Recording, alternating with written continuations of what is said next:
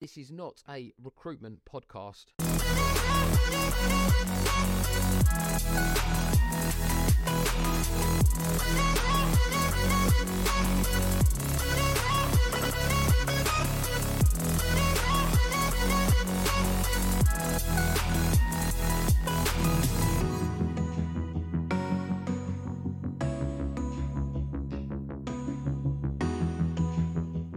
Welcome back to another episode of Powered by People. Um, we are joined by William Brewer, Talent Strategy Director at the Rec Hub, and uh, Dee Janssens, our VP of People at Wheely. We'll let Dee introduce herself, um, as you know who me and Bill are. All right. Well, I'm Dee. Um, that's actually not my full name, but I'm not going to say it. Oh, now you have to. Now you have to. No one's ever able to fully actually pronounce it correctly, but let it's practice. it's Diewertje. Okay, say that one again. Diewertje. Divitje. Yes, Divitje. Diewertje. Um, Where, where, where is the origina- origination of that it's a? Frisian name actually. So I'm Dutch. I'm from the Okay. Netherlands. Um, it, I don't have any relation to the Frisians, but my parents thought it was a great name, or I think my dad thought it was a great name. Fantastic. That- Divitje. become D. Uh, I moved to the US when I was 20, and people cannot pronounce my name, so that's it became D. So I've been this for quite some time. Oh, okay. Yeah. Fair. Yeah, so I'm from the Netherlands. I moved to London five and a half months ago to take on the job that I have now at Wheely. And um, finding London, it's growing on me. it's as is not gonna lie, it's never been my absolute favorite place. I've never actually saw myself living here, but when I got the opportunity, might as well just give it a chance. If it doesn't work out, I'll be home in 45 minutes. Exactly. it's a really short flight. Um, and now, so you start. You're now at Wheely in London, but we're going to talk a little bit about some of the differences that you've experienced over your career working with US-based companies and the mindset, and mentality, and potential infrastructure in comparison to sort of more European-based companies, right? yes. So you've worked with Netflix and Uber.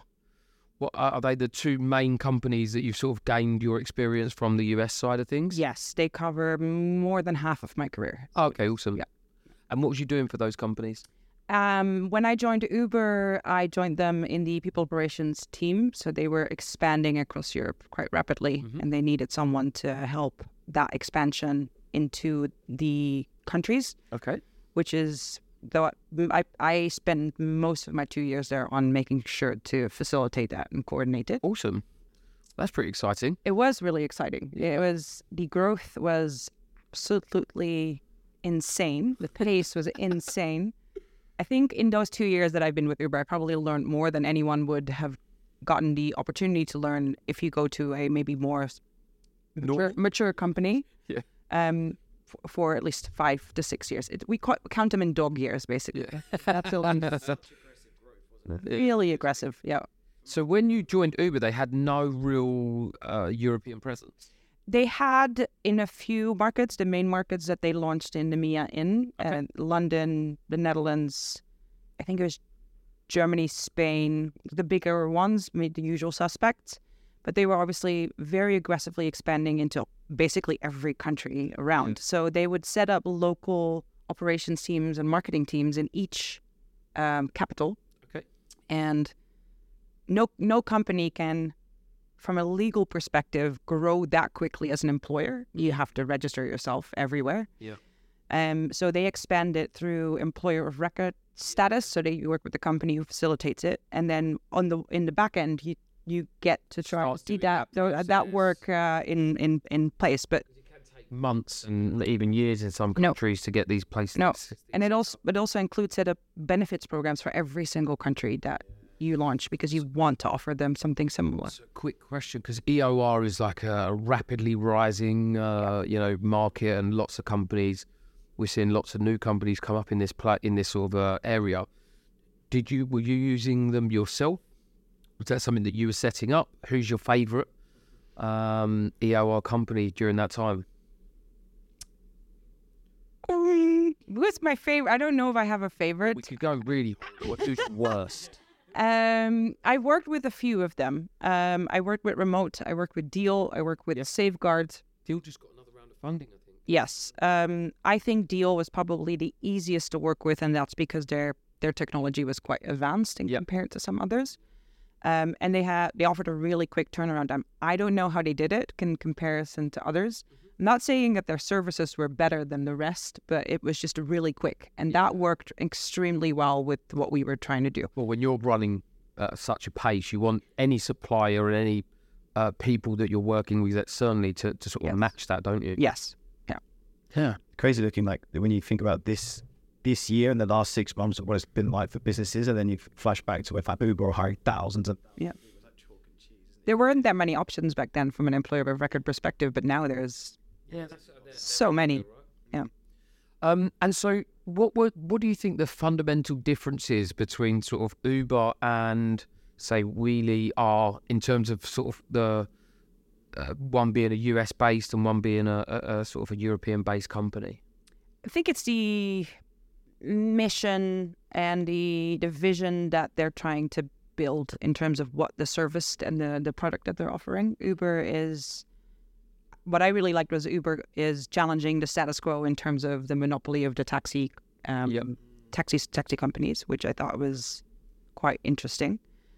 Um, and they and they also did it. Like they disrupted the entire industry, which I thought was really fun. But the way they went about it was obviously, um, not necessarily appreciated.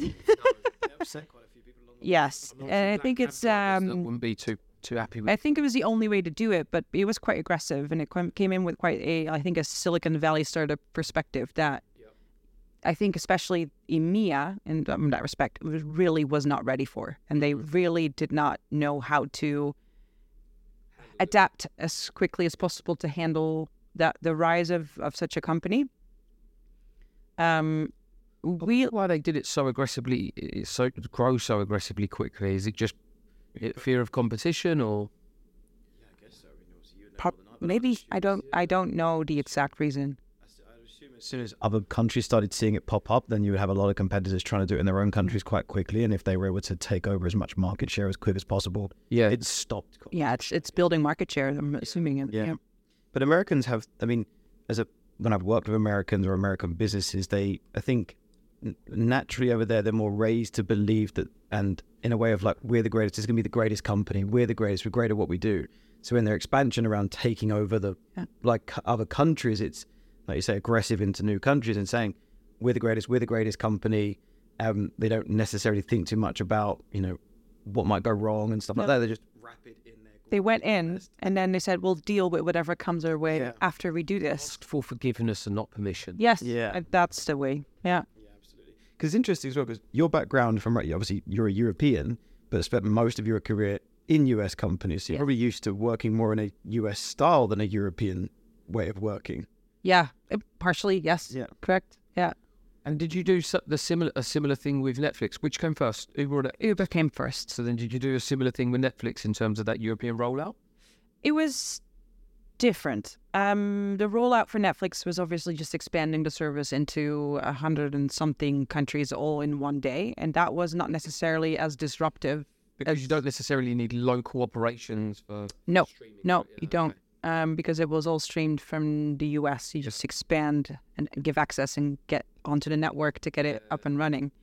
I think in that respect, the expansion came from moving into EMEA, also in Asia Pacific, um, becoming a more regional company with a better focus on content produced in the regions instead of it all being English language from the US. Okay. Yeah. Um, and then after that, making a decision to move from regional to local. So then they would start opening offices in markets itself so that the Spanish language market would have an office in Spain and the French market has an office in France. So that that growth came from that respect. So then you start building these teams around these local markets, invest in those markets. More Yeah. customer success driven rather than operational, right? Yes. Yeah. Yeah, that's interesting. So how's that going from Netflix, Uber, and now in that environment, which is a different mindset, right? I guess. I- actually really like it. The reason that I am where I am today is because Wheely in itself has been around for a little while, so it's a it's a little bit more s- mature, a little bit more stable. Um, it has done some of these things before. They worked out really well. They know what they're doing. Yeah. Um, the business model works, and that for me, I think after many many years in hypergrowth stage, is nice to be able to to work with something that already exists and then turn it into something new for the next phase, Yeah. Hmm. rather than building it from the ground up and see where it ends. Makes sense. That's just quite. It's doing the whole building from from scratch is quite tiring. It is quite tiring. it's It's real. It's really it's really fun, but you also always are putting out fires. consistently. Yeah, and you know you must you must have seen quite a lot of burnout. You know, in in uh, in those businesses where you're growing at such a rapid rate. Yeah. People are like trying to stay on that journey and keep up that pace, but it, it you know not everyone is going to make that. And I suppose being now in a in a more mature organisation, you get to think a little bit further ahead. When you're running at such a pace, you can barely look at, at your feet where your you know where your next step is. Whereas when you get a get a minute, you're in a more mature organisation. You get to look a little bit further ahead and actually start the things that you'll be working on, and the challenges are going to be completely different, right? As Um, you just said, right? I mean, planning in those super fast Netflix Uber companies, you deal with challenges as they come up. You're running at Yes. a Yeah. per hour, whereas where you are now, you're probably planning for the challenges Yes, ahead. I would you move to being very reactive to being proactive, and Yeah, that's yeah. the biggest difference. yeah. What do you think the the, the next challenges for you at Wheely are? The next challenge for me at Wheely. The next challenge for me at Wheely is it's becoming more international, and there is plans for expansion. Um, and I think potentially moving that to the US could be Yeah. interesting. There's got to be a huge market for it. I, I, I- I think we all believe so, yes. Uh, but I think it's making sure that we're ready to go based on the learnings and the lessons that we've learned from here So where's your main markets now? London, Paris, and Dubai. Okay. Paris. That's interesting. Yep. I mean, I've had a taxi in Paris. It's incredibly difficult to get around in a car Yeah. in Paris. That's, that's exactly what I was thinking. are they more like luxury motorcycles? That's Bangkok. No. yeah. um, but yeah, you can you can 100% see that uh, if it, if it works in London and Dubai, New York would be an it, I would imagine a, a no-brainer if they're all relatively similar. You see lots of the luxury sort of service operating businesses that that t- choose those three places to to sort of set up. Yep. Um, Makes sense. I think then the, the, like a lot of the main, a lot of the large cities i- i- around uh, around the US are going to be primed for something like Wheely, though. It's a lot of wealth in in, the, in America, isn't there? Yeah, Yes. I think so, right?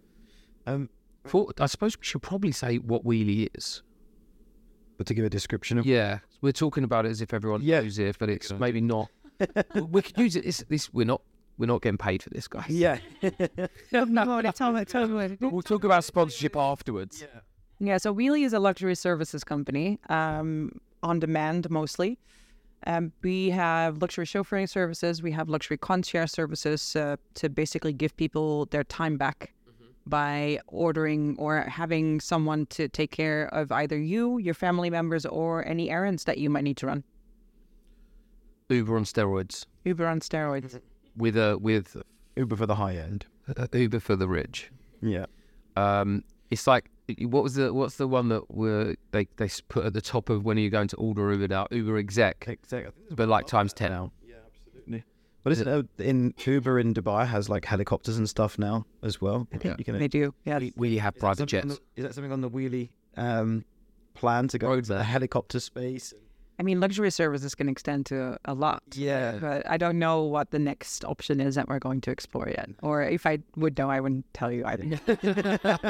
Yeah, no, fair enough. We're releasing on the Powered by People podcast. Um, I was going to say one. I mean, the big topic of today was US versus um, European style companies. You've worked obviously in both of them. A lot of the listeners that we have are working in the TA space or going into these sorts of companies. Is there any advice that you would give for people as to what to expect if they've never worked in a US company before? They've never worked with a big tech company. They've only worked with European companies. What sort of advice would you have for them? What to kind of expect? Is there large differences that they should be knowing of, or I think the biggest difference comes from the fact that there's a lot of very strict regulation in our region when it comes to being an employer and how you should behave as an employer. Um, and in the US, that is the opposite. Yeah. There's basically none. There's basically none. There is a. It's all up to the discretion of the company. There is some really great companies who've obviously brought up um, these policies, if you want to call them, around what they want to offer their employees. Yeah. Um, but if they're new to the game and they don't mm. know what that's like here, that is the challenge sometimes. You always see it when I speak to people. Even to be honest, even Europeans dealing with certain countries in Europe where they have very different regulations around employment law. Europe is very much protective of the employees, Very much. business, and some countries take that even further. Like France, for example, very difficult to operate in if you've never operated there, Yeah. especially if you're an American company. Yeah. walking into I've seen that a few times. Yeah, I remember I- we had a French office in a previous company of mine, and uh, a guy walked up to me once and said, "Hey, look, I, I don't want to work here anymore. I want to leave." And I said, "Okay, well, fair enough. You c- you can leave." He said, "No, no, I'm not leaving. You can pay me to leave." Yep. And I'm I was like, "Pardon? No, if you want to leave, you can." Pardon? Sorry? What's what's going on? Uh, What's he said, "No, I don't enjoy working here. It's not for me anymore. But I'd like you to pay me to leave. I've been Yeah. here for free." Settle, Yeah, mutual, mutual settlement, and then the person leaves. and Yeah. that's a UK to France. I couldn't understand it because I'd probably say UK is probably in the middle between the US and Yeah, we're a little bit, we're, we're, I suppose, protective of the employee and the business. yeah, You know, a lot of Central Europe is is predominantly protective of the employee. Yeah, Uh, America is protective of the employer, Yes. one hundred percent. yeah, Yeah, you, I was talking to a guy uh, yesterday, um, who's American. He said, you know, he's worked at many companies where it's like you get rid of anybody on that day without notice, uh, no more pay, goodbye, and they could be there five years. You're lucky if you get two weeks' pay, you know. Um, yeah, but that is that's how America is. It's just that's one of the main differences in terms of how that Im- how the employer's going to see you when you're in when you're in the in their organization, I suppose. Yeah, absolutely. And I think it's obviously then goes into the people as well, right? Because they know the power that they have as well. When you deal with people, um, we work a lot with German businesses and French businesses. They know the power that they have in businesses, and you see often Americans that then work in a European company, they still think like they work in an American company and don't quite understand their rights as an employee and things like that, which is really interesting. And it Yeah. definitely must impact like the way in which companies envision scaling because scaling in America you can hire people and and they can quit within with a two weeks notice whereas in Germany you're lucky if you get three months notice so in terms of onboarding them you've got two month you know a month of finding them interviewing them then a three month note so you're actually your plans to hire Yeah. have to be a lot longer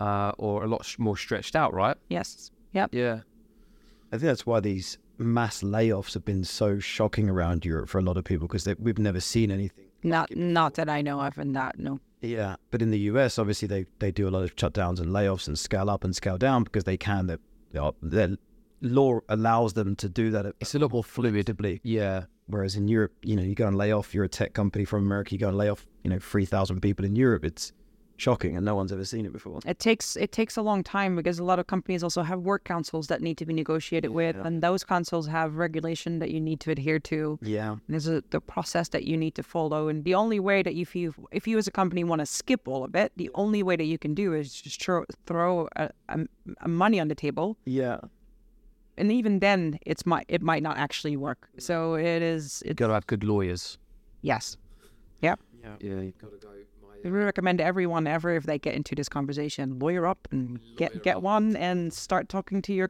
to your employer about what that looks like. my wife did that and uh, they had better lawyers That's a that's another thing, right? I was speaking to a, a friend of mine in Germany, and he was laid off, and he said, you know, I, I, it's okay, I've got legal insurance, and they have. It's much more common in Germany to have legal insurance for yourself when you Oh, need really? legal aid. Yeah. Um, for topics like that. In the UK, we're just like, oh, we've got nothing. Oh, we've just been laid off. Don't even think about it. You know, we we feel like we're not protected at all. But in Germany, they're raised to think like that. It's much more common. You would have legal insurance for the second that those things happen. You're protected Yeah. from it. Is that similar in the Netherlands as well? It, it's it's pretty it's pretty common, but it's also in general just pretty common to either get a solicitor or lawyer to just at least review Yeah. um what is being offered if you are going that in that direction. Yeah. Um, it's also just because obviously you can end up in front of a court if you go through this whole entire process. If people just don't agree with what's happening, which fair. It, Yeah. it, it all depends on how you do it and how you go about it. But if you end up in front of a court, nobody wants that. The employee doesn't want it. The employer doesn't want it.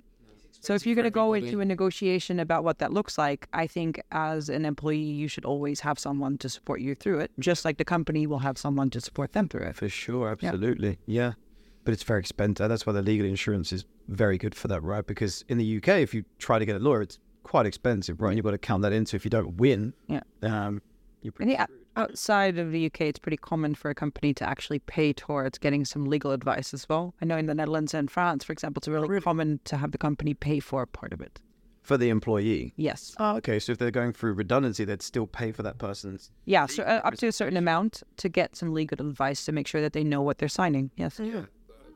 My my wife went through redundancy just before our baby was born, a ye- nearly a year ago now, and they had exactly the same. Yeah. The redundancy package was there, plus I think maybe two thousand pounds towards legal, uh, towards a lawyer to, to get the the advice that you think you need, uh, and then you know Makes sense, right? Actually, when you think about because they don't want it to come back up again because the person didn't get the right representation, and then there's another court case in six months or a year.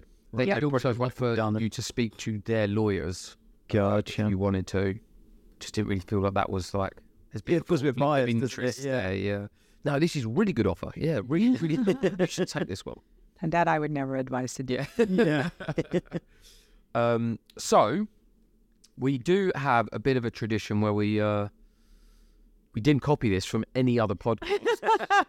um, you mentioned one earlier. I don't know if it's Diary of CEO or something. Other podcasts are available. Um, also looking for sponsorship. Um, so If you're watching, Steve. one of our previous guests uh, has written a question for you, Dee, and obviously you'll be writing a question for one of our next guests. Um, I don't know if this will be a continued tradition in, in season two. Rosie isn't up for it. I don't know if you can see that. um, but uh, We'll watch what Steve does next, and if he Yeah. yeah. yeah. I mean, maybe just watch what he does. yeah, we'll just copy him at some rip point. his next idea off. Um, so the question is, what was the most market-changing period for TA and or people, and why? Oh, there's only one answer to this one. It's COVID, of course. Yeah. yeah, I did. Do you know what? I didn't think COVID for COVID for people teams, and I think the um, following market what we're in now Mm. or TA. Yeah, okay. COVID is because of the uh, the huge transition to a working from home environment that was, I think, everybody was unprepared for the scale, the scale and the magnitude of it. Where was you when that happened? Netflix. And that must have been a. Well, I suppose they would they did they have a fairly flexible working? Hybrid working. There is a focus on in office, and that is because of the creative environment that people work in, and that works slightly better in person. Yeah, for sure. Um, but there was obviously always some flexibility. Yeah. I think in general, I think there was a preference for most people to also be in the office on a regular basis because Yeah. of it. Yeah. But yeah, moving to time from home, yeah. or what was it almost? We ended up about almost two years, I think. Yeah, it's Um, huge change. Yeah. It's actually wild. You see some like um, you know co- comedy skits about uh, how it all started, and it's like that's crazy. Like that actually happened. yeah. Yeah. It's not that long ago it's not that long ago. But how much of mindset's different now? I mean, we had this conversation the other day when companies are saying you have to go in the office three days a week, and people are like, "No way, I could never do that."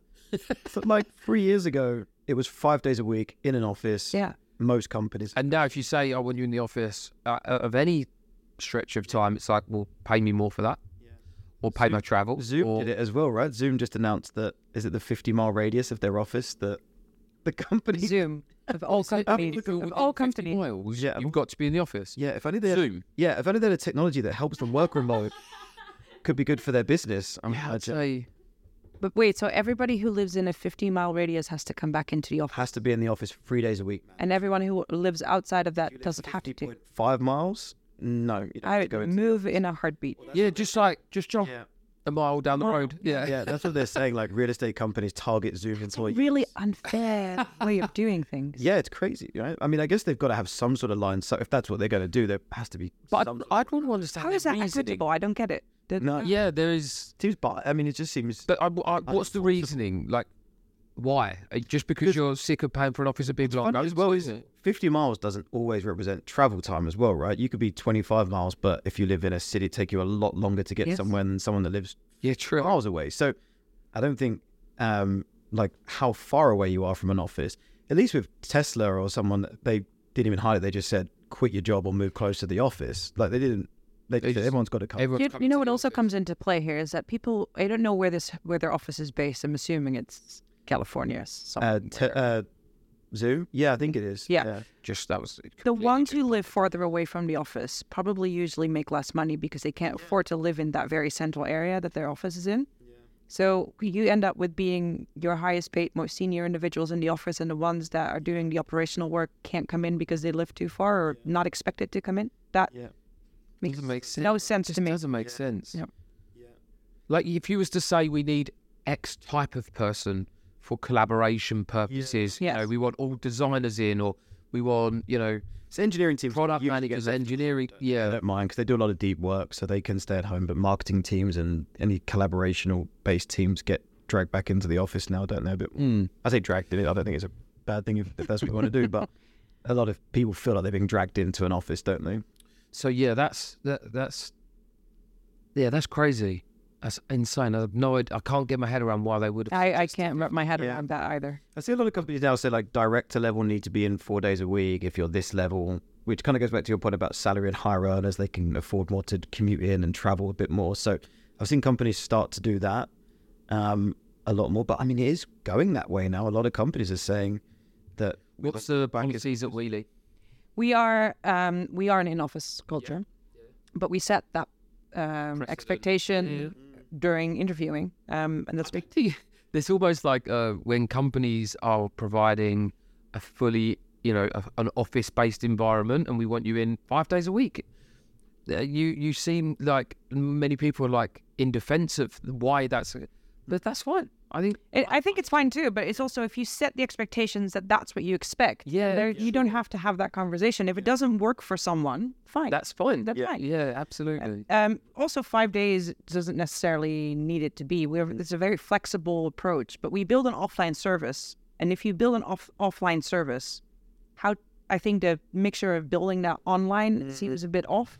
Yeah. Yeah, and- that makes sense. But the combination of it being a tech company as well, so it does allow for a lot of online or Flexibility, flexibility. And we are dispersed, so we're in multiple countries. So there is obviously always an element of online um, Yeah. or digital connection. And post pandemic, was it quite quick that Wheely said, right, we're all back into the office now? Or I believe so, yes. because that I think is a really important thing. I see that the companies that struggle, the pandemic finished. Do I say finished. I mean, but slowed down, and people could go back into an office, and then they spent a year to eighteen months figuring out what they were going to do with the working policy, Yeah. and hired a lot of people in that time. By Yeah, as far as I know, I wasn't here when that happened, but as far as I know, they went back in quite quickly. which I think is a really good, Yeah. decisive thing to do, and saying this is your yeah, big. because then you don't hire a lot of people with the wrong expectations. That's it. You know, if you wait if you wait two years and you're hiring lots of people with this Yeah, flexible working environment and then flip, yeah. you're going to have Which is actually a, a huge chunk. which is why which is where then I think it becomes unfair. I think it's absolutely fair for a company to set whichever expectation they've got Yeah. around in office, home office, whatever it is. And I kind of get frustrated when I feel like the remote working community often are the the online walking around with a picket fence, like to say, "Now, how dare you drag your employees into the office?" It's like, well, you don't work there. it's fine, yeah. Yeah. If you don't want to, don't apply for a job. Yeah, exactly. but I want to work with you, but I just want to work at home. Yeah. Okay, well that's not an option. But what is unfair is when companies said, "Oh, you know, we're flexible working," and then they said, "No, you everyone back in now," and you've got people with families and Yeah. side, and then they've got to look for a new. We're flexible on that level. If you have family, you want to pick up your kids, go. Like, doesn't matter. What, what time you come into the office, I don't care. Yeah. I don't care. But on some days, it is extremely beneficial to see your your team in person, have in person one on ones. if you're going to do a whole day where you're only going to do project based work and you don't want to be disturbed, do it from home. Yeah. Fine. It's Yeah. not a It's basically a mature, grown-up way of Yeah. looking Yeah. it, right? There's levels of responsibility come in when you when you can, ideally more often Yeah. than, than not. And if you need to take some time, take some time. Yes. Work from home, do your stuff, whatever. Impact over rules for rules' sake, I think, is just Impact over hours. impact over hours. That was It's the quality and not the it's the quality of your work, not the quantity of hours you sit in the office Yeah. looking busy. Um, but yes, we prefer to have everyone in the office That was when, yeah, when we that can. was funny. Actually, going back to the kind of um, US thinking, and uh, we had a I had an old German manager at the time, and in the UK early days of recruitment, it was all about you know you had to be in an office from eight a.m. till seven p.m. every single day, and the person that left latest was always seen as like the hardest worker. Yes. Um, Yeah. And uh, my boss, who was from Germany at the time, come over and said, "Well, if that's the case, you can just hire anyone and just sit them in the office for as long." And you're telling me the the best people. It makes no sense Makes no sense. whatsoever. Um, it's about productivity and not how long you sit in an office for with a tie on. Yeah. yeah. This is true. And you mentioned that there was potentially a bit of a delay in the change um, in the, the market changing period with TA. For TA, yes. That's now. I think that that's now, um, especially after I think the 2022 that we had with these the layoffs and Yeah. looming recession hanging over our heads that has hit but hasn't fully hit yet. And then combine that with the, I think the challenge of people now have a very clear preference for where they want to work and when they want to work, remote, hybrid, fully in the office. There is a lot of talent available in some teams on the market, so it's not necessarily that extremely difficult to hire for certain roles. But then there's other roles, mostly highly technical, that are very complicated, that are very difficult to hire for because there isn't that much. Um, so you're all you're all going to war over the same talent. Um, yeah, if you combine all of those elements, it is not an easy job to do because there's so many aspects that you now need to be very clear about before you actually even go out and post a role because you, you want to make sure that you're fully set to answer any questions that you might get or you can go out and offer something that is extremely appealing to an individual that might get 20, 20 reach outs on a weekly basis. I think it's um it's interesting as well because TA now, like just in the last year or two, really has become not just recruitment. Um, TA is now, and we've talked about this on on a couple of podcasts where we're, we're becoming closer partners, closely more closely aligned business partners, Partners. to the business, uh, as opposed to just being a, a sort of service Yes. in the business, we're, we're you know talent acquisition is becoming um, more people, uh, whereas you you typically had HR functions where you would have within the HR function you would have your compliance side of HR, and then you would have people, talent attraction, so on and so forth. Yeah. People in HR now sort of sit side by side as opposed to under the same bracket Yeah. um, and and I think that's that's been a recent change. I think that's not yeah, I thi- and that's probably one of the biggest changes in my view because that puts us at the table uh, for decision making. Yes. Um, in terms of strategy for businesses, which was we were just uh, recruiters before, Yeah. um, and now we're sort of seen as, as more strategic partners, which I think is really exciting. I, I think is really exciting. It's actually my head of talent acquisition that I have in my company currently is probably one of my most trusted individuals that I work with because they hear so much what's happening in the market that is so extremely valuable to bring back in. Hundred percent. Um, so yeah, I, I fully agree so with that. people forget that. You know, when- when you're talking to when you're doing tech technology recruitment, um, your product, you know, when you're hiring for product managers, product designers, you can learn so much from those guys. Um, and even when we're we're doing a lot of um, sales recruitment at the moment, um, and a lot of the sales people are hearing stuff about in the market about the company's products Yeah. that sh- that then gets fed back into the engineering team, the products teams to to enhance. We we lack that feedback loop in in TA, and actually, there's you know having that trust between your your head of TA and, and people is going to enable you to create a better working environment. What is the market currently looking for in you know in in rela- in uh, sort of employee value propositions and, Yep. and all this type of thing. So yeah, I think it's it's uh, really important. All the partners that we that we've seen and worked with, or people in the industry I speak to, the highest performing recruitment teams are the ones that get the best talent and in the most efficient ways are the ones that are super integrated into uh, business partnering and all the processes with all the hiring managers and stuff. The ones that get left to the side and just kind of get treated like a bit of a ticketing system, like Yep. we need this role, get that feel, and they don't want to hear the feedback as much. They're always the ones that underperform and struggle to Yeah. hire the best. Yeah, I, I fully agree with that. But for me, TAs they're more than just just CV pushers. They do so much more, and they have so much valuable insight. And if you, as a company, decide to overlook what they can bring, I don't think you're going to be able to find what it is that you're looking for. No, absolutely, and I think that's where a lot of some businesses that we work with have, have gone down that route of having a sourcing team, and then you have your TA team as well. You know, and they're they're, they're part of the same, but sourcing is fo- focused on finding proactively outreaching, passive recruitment. You know, that sort of thing. Um, and TA is your business partnering. You know, making sure that your hiring managers are doing what they should be doing and they understand what their role is within the interview process and really make sure that they feel like they're getting a good service and that we're supporting them. We're an enablement function, not just a service function. Yep.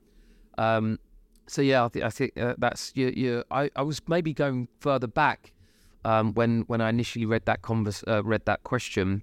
Um, but I, I, you know, we, we when we was talking to uh, James about the question, he was talking a lot about the '80s of Wolf of Wall Street recruits. and- you. Um, well, thanks for listening to another episode of Powered by People podcast. Um, thanks for joining us, Dee. Thank you for having me. Um, you're very welcome, and uh, ciao, ciao. you have a lot to share why don't you? And that was another nudge that uh, kind of happened and yeah that's that's that was my first ever push that uh, i And got. how long do you think you've been sort of really actively working on your personal brand?